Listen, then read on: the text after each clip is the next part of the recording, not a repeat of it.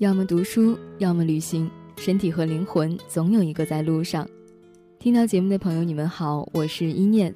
这个单元里面和你分享的这本书来自加藤第三的《我们为何如此不安》。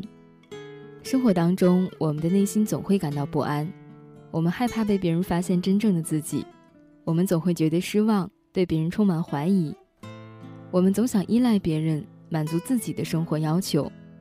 不会撒娇的孩子，长大后会过分的认真、挑剔，容易焦虑，觉得不安，是因为压抑了自己的个性，不承认内心的幼稚，去做大多数人都在做的事情，去说大多数人都在说的话，去过大多数人正在过的生活，而忘了自己真正想要的、想做的是什么。这样的你是不会感到快乐的，你的焦虑、压抑、烦躁、无所适从。也都来源于此。我们为何如此不安？希望你和我一起在这本书中找到答案。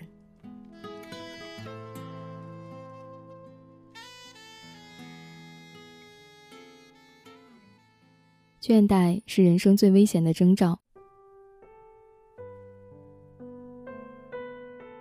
无聊的时候被允许感到无聊，人是能够得救的。虽然感到无聊。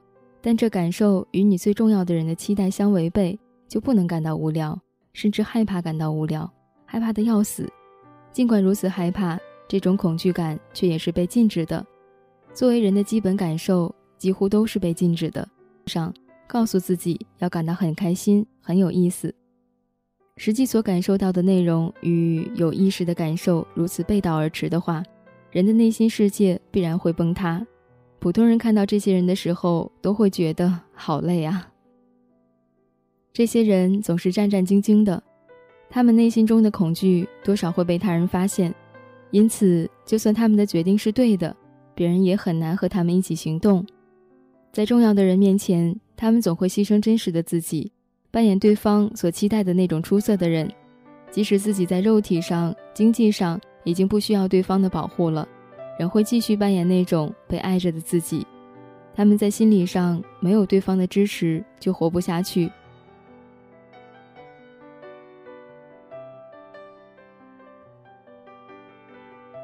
总在扮演着被爱着的出色的自己的人，不单单感觉不到恐惧，也感觉不到寂寞。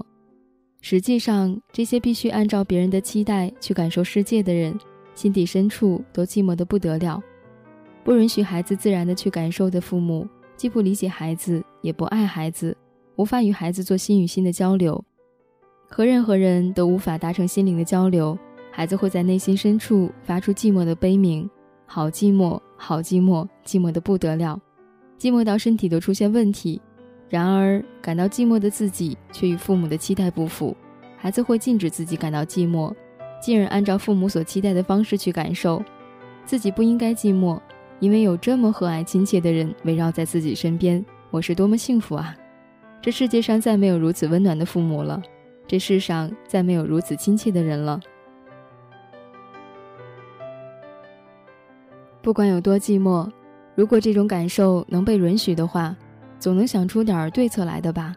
按照自己的方式思考该怎么做才好。不管有多寂寞，只要能感觉到这种寂寞。就算人生是悲剧，也能活得下去，也能得到悲剧式的救赎。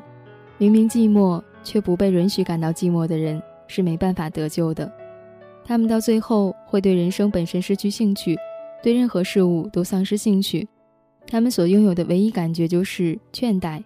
到了最后，就连恐惧都无法影响他们，他们的能量全部消耗殆尽，只剩下倦怠而已。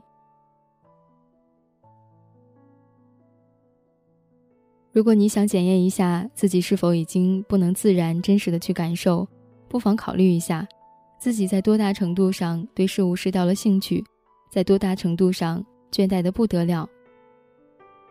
不管真实的感情是高兴也好，是悲伤也罢，是觉得有趣也好，是觉得无聊也罢，不管是欣喜还是寂寞，这些都无法影响自己，全部的人生都只能用恐惧感所推动。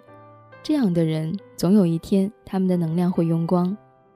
能量用光之后，就连恐惧都没有办法再来影响他们了。或者倒不如说是他们已经被折磨的连恐惧都感觉不到了，无精打采、倦怠无力，只是肉体还会呼吸，行尸走肉般的活着，这样人生就完蛋了。